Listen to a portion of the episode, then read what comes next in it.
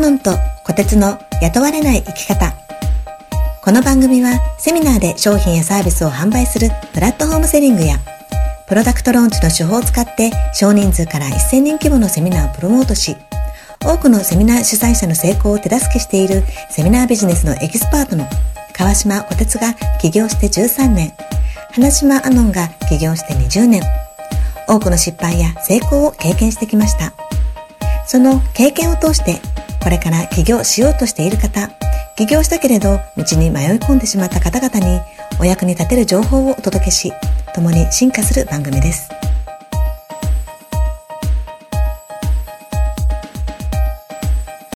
えー、今日は6回目。ということで、はい、えー、今日のテーマは一応ね初心者の気持ちを忘れないっていうテーマにしてみたんですよ。いいですね、えー、ちょっとこれ大事ですよねそうですか。そう。あの最近そのいろんなクライアントさんとかで話していて結局何か皆さんどんどんどんどん専門的になってきて、それでなんかこうもっといいものもっと高度なものとかね、うん、っていう形でなったらどんどんどんどんなんかこうコンテンツも難しくしていってんじゃないかななんていうね傾向があるんですけどえっとね僕がその起業してそのダイレクトレスポンスマーケティングっていうものにこうハマっていった時にね、メンターから言われたことがあるんですね、はい、初心者の気持ちを絶対忘れちゃいけないよ、まあ、初心忘るべからずって,、っていうことをね結構うるさく言われたんですよ、うん、でやっぱりその集客するとかっていう時に、やっぱり僕たちが考えなきゃいけないっていうのは、やっぱり私たちのそのお客さんとなる、まあ、これ例えば悪いんですけどお魚さんとするじゃないですか、うんうんうん、その池はどこにあるのか、うん、でそこにはどんな人が一番いれば私たちのお客さんとしてこう何て言うかな私たちの垂らした餌にね たくさん食べてくれるのかなってねいういうような、まあ、イメージ持っていただくといいと思うんですけども要するに常にやっぱり商売やってると見込み客新規のお客様が絶えず入れるとすごい商売楽なんですよね。うん、そうですね、ね。うんうん、でアノンさんもやっぱりその物販でやっていて、はいうん、まあ、固定客っていうのはね、まあ、あの2度3度買ってくれてリピーターになってくれますけど、やっぱり新規のお客さんがどんどんどんどん来てくればすごい楽ですよね。それは楽ですよね、ね、新規がやっぱりいなくなるとね、あの、潰れちゃいますよね。ね。ねそのお客さんがいつ浮気してねいなくなるかもわかんないし、ね。で例えば100人いたリピーターのお客さんがどっか引っ越しちゃったりとかね、うん。か、まあ、ちょっと状況によって違うところに変えちゃったとかって言ったら、まあ、やっぱりお客さんどんどんどんどん少なくなりますよね。そうですね、うん、で僕もやっぱりサラリーマンの時はやっぱりその常に新規開拓を、まあ、会社から言われてたわけですよね、えー、新規開拓毎月目標があるんですね。新規開拓何件とかね、やっぱりそのお客さんっていうのはどんどんどんどん目減りしていくんで,、でその時やっぱりどんどん新規のお客さんがやっぱり絶えずいるような状況を作り出していくっていうのがねすごく、まあ、売上的にもすごく気が楽、まあ、いれば楽だったんですよね。はい、でその初心者の気持ちを忘れないっていうのはやっぱりそういう意味でじゃあ常にその私たちの商品はどこに向けて誰に向けて情報を発信していけば常に新規のお客さんを獲得できていくのかということなんですけども、うん、えー、っとね、あの今、あのさん1日に、まあ、今日本少子化ですけど、はい、赤ちゃんって何人ぐらい生まれてると思います？日本ですか？はい。えー、どのくらいなんでしょうね。1日。1日。1000人とかもっと多いかな。1000人えー、1万人とかかな。1万人。全然違う、うん、でも消費者だ少子化だからね。そう。うん。そう。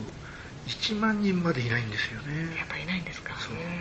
まあ、だんだん少なくなってはいるんですけど少ないと言いながらも1日にね3000人なんですって。結構生まれてるんですね、うん、赤ちゃんがね毎日3000人生まれてるんですよね、あちょっと思ってる。で1か月にすればまあ約1万人弱ですよね、すごい。9000人ね。そうなんだ。ね。だから1万と年間で12万の赤ちゃんが生まれてるっていうことですよね、うん、そうですね、うん、で赤ちゃんって成長しますよね。はいはい。育っていきますよね、はい、ね。育ってね、まあ、幼稚園からだんだんってね、うん、高校大学って言って社会人になって、っていった時に起業したいとか。ねそれとか例えば何かを覚えたい習いたいとか、ねえー、どこどこにあったらなんかこういう食べ物食べきたいとか旅行行きたいとかって、みんないろんなこう欲のまあ欲求っていうのかな、そういうのがどんどん出てきますよね、でそういう人たちっていうのはその例えばこの僕たちが販売している商品とか、でそういうものから見たら全く初心者の方知らないと思うんですよね、まだ。手に染まって全然染まってない人たち、そういう人たちが毎年毎年どんどんどんどん生まれてるってことなんですよね、うん、でそういう人に対して例えば例えば英会話だったら、うん、えー、のなんていうかな。ちょっと難しい文法のちょっとグレードグレードの高いものを提供しても、その人にはやっぱり合ってないですよね、ね、まだ未知の人、英語も点で話せない人に対してはね、そういう人たちが欲しい商品っていうのは、もっと簡単に、もっと楽に英語が話せるようになる商品っていうのも欲しいわけですね。ですよね。翻訳ができるとかね、そういうようなレベルを求めてはないですよね。うん、だからその僕たちっていうのはやっぱりどうしてもやっぱりそういう初心者に対してこうが簡単にこうできるようなものっていうのを提供していけばその人がやっぱりそういういろんなこう成長していく段階において、簡単明瞭な商品っていうのがやっぱり一つその人たちのこの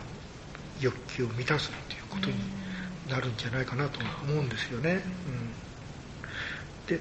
例えばその初心っていうことになると、まあ、野さんも商売やられてて、その最初最近ってどうですか？なんかこう初心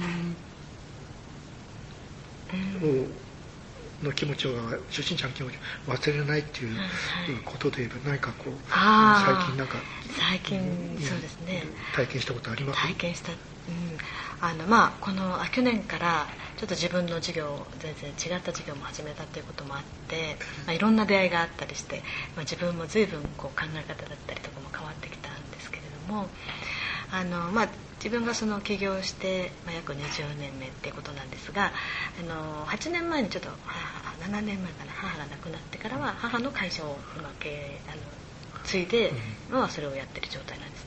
その時の母の会社の、まあ、名前がちょっと気に入らなくて 気に入らないっていうかなんかそのちょっと言いづらいというかあの相手の方になかなか伝わらないので紙に書いたりしなくちゃいけないみたいなのとかいろいろあってまあ、あの時期が来たらあの社名を変えたいなとずっと思ってたんですけど、あのどういう名前かっていうと、まあ、ある、まあ、化粧品を専属で扱っている会社だったので、まあ、その化粧品のブランドの名前と、まあ、後ろにそのシャガっていう名前がついてたんですね。でシャガってお花の名前でもあるんですが、まあ、母はお花から取ったのではなくてあのお経仏教のそのお経の中から取っただそうなんです、でそれ私も、まあ、あの生前からそれは聞いてたんですけどその社がっていうのはあの自分のその知りあのその利益ばっかり追求するんじゃなくて、うん、本当にそのお客様のためにあの行動していくそういう価値を提供できる会社にしていきたいって思いでつけたのよみたいなことを聞いてたんですけど、うん、あんまりしっくりきてなかったっていうか、うん、へえぐらいな感じだったんですよね。なんですがでまあそういうこともすっかり忘れながらただ会社の名前ちょっと言いづらいなとかもっとおしゃれな名前にしたいなとか、まあ、思いながらここ何年かしてたんですけどこの去年からその新しい授業をやっていろんな経営者の方と本当にお付き合いするようになってきてからあのなんかすごくこうもっとこう自分のなんだろうあの会社としていろんな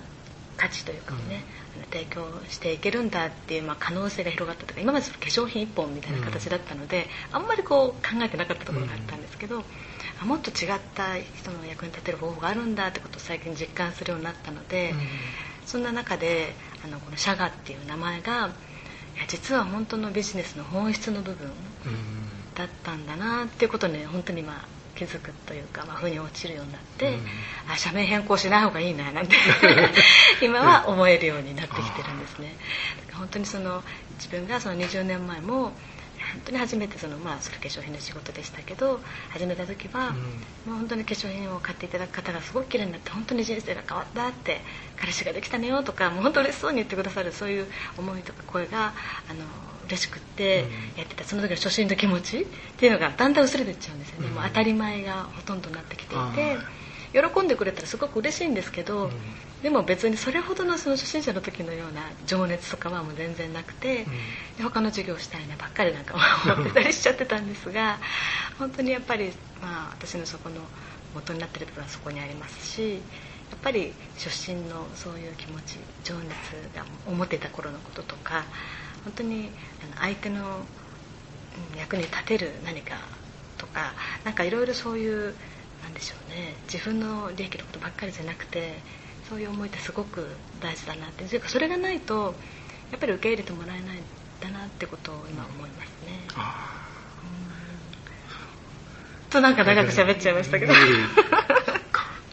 お母さんもねやっぱり起業した時のね思いっていうのはね、ね、当然社名とかね、当然普通ありますよね。そうですね。ね。そう。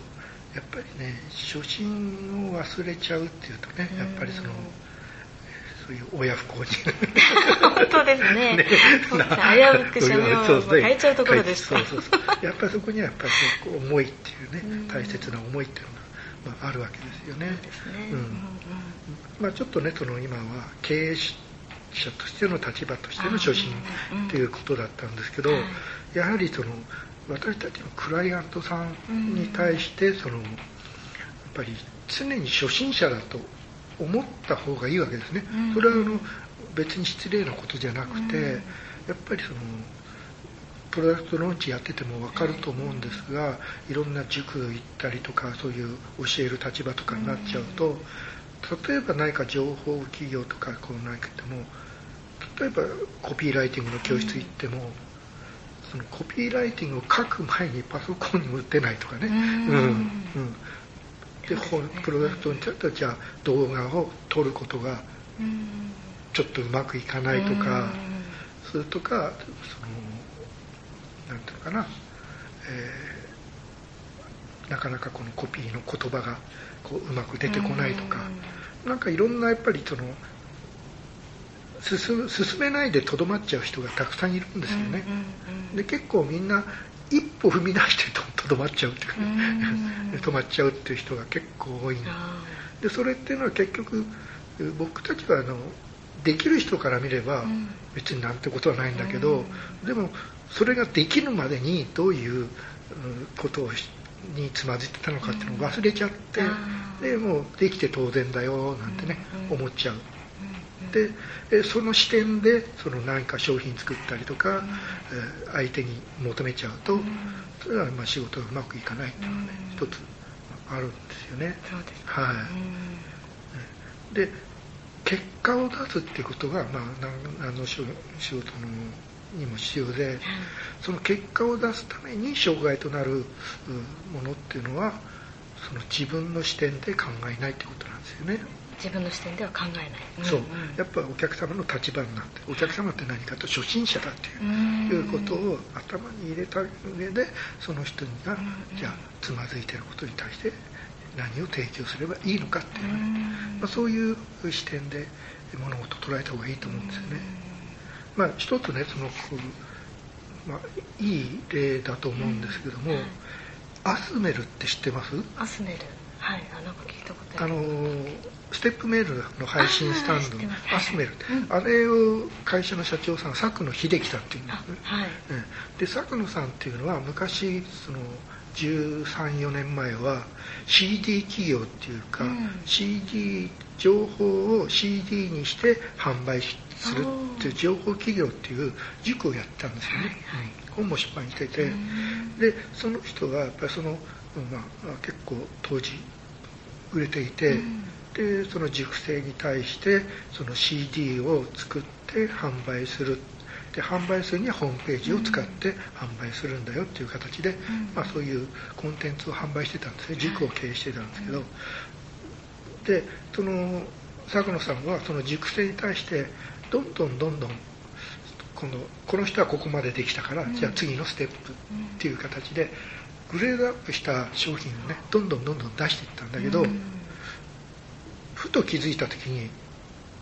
売れなくなってたんですよね、ええその商材が。あれ？と思って、その佐久野さんは自分の塾生にアンケートを取ったのね、そしたらなんと例えばいや情報商材はなんとかできたんですけどそれを売るためのホームページホームページを作ることができませんどうやったらいいんでしょうで結局皆さんそこでつまずいてる人が多かったんですね。当時ホームページビルダーとか、まあ今みたいにサクサクっと簡単にできる、あのね、クラウド型のあのホームページを作るものっていうのはなかったんですよね、だからホームページビルダーとかを使ってホームページを作んなきゃいけないっていうのがあってでブログもまだ発達してなかったんででその時に佐久野さんはホームページが作れないんだっていう方と気づいてで2日間でホームページができますっていうその教室を2日だたったの2日でですか？2日でその販売するページがホームページで作れますっていう、そういう塾っていうのかな？教室を開いちゃったんですねそれがね爆発的に受けたんですよ。でそこにホームページを作りたいっていう人がどんどん集まってでその手取り足取り教えて、おいいですね。ええ。でそれで儲けて今のステップメールっていうのを会社を立ち上げたっていう流れがあったんですね。でで前回お話ししたあの、伊勢隆一郎さん、はい。で彼と僕はそのハワイで10うんあもう9年か10年前かななるんですけど、一緒し部屋が一緒になって、でその時に伊勢さんはホームページを作るそのプロ、まあ、業者あの、会社相手にホームページを作る会社を経営してたんですけど、はい。で結局それもなかなかこううまくいってないっていう話があって、でそれで伊勢さんと話のこう部屋で話していて、佐久野さんの話をしたんですよ。うん。で、えーこういう人がいて、えーそういうホームページを作れないっていう人いたいがいてそれを教室を作ったらや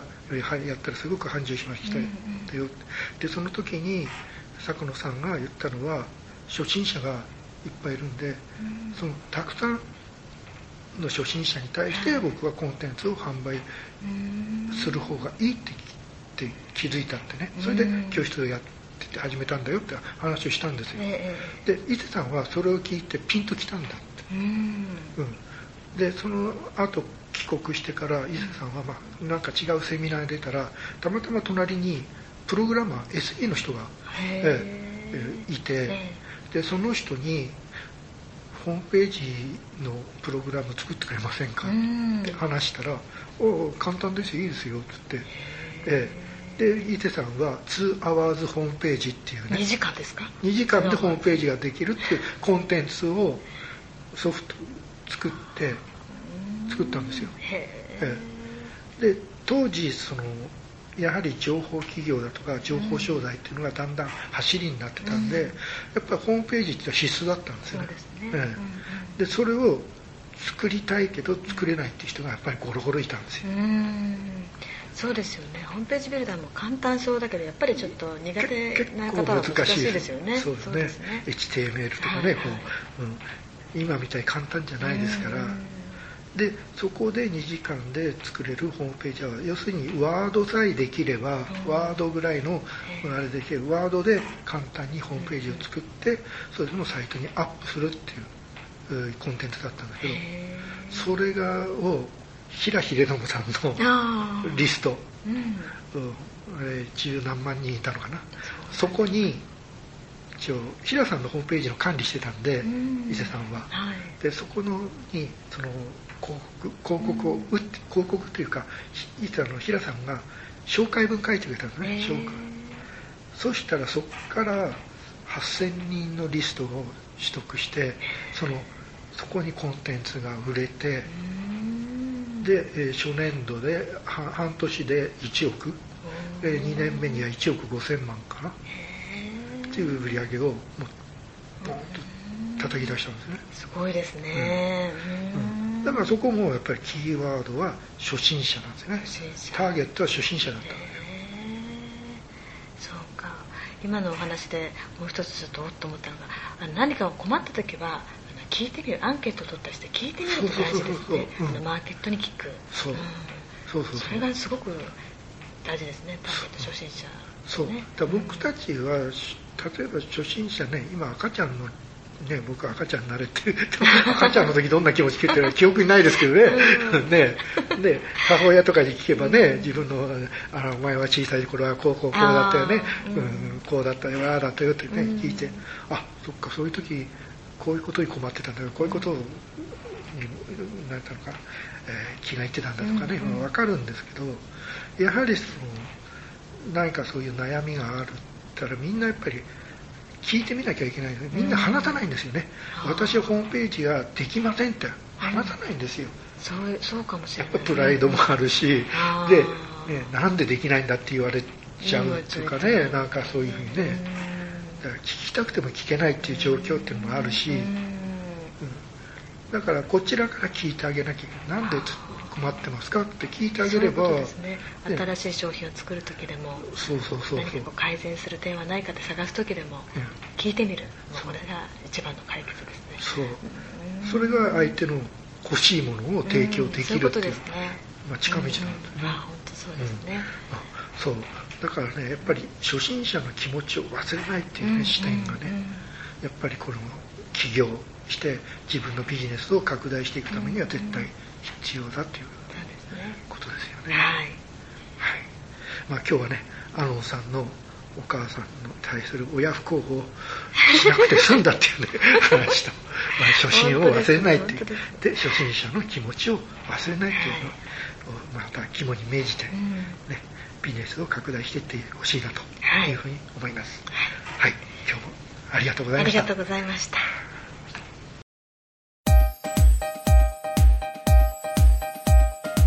今日の番組はお楽しみいただけましたか？皆様と進化していく番組ですので皆様からの質問やご意見をお寄せいただけたら幸いです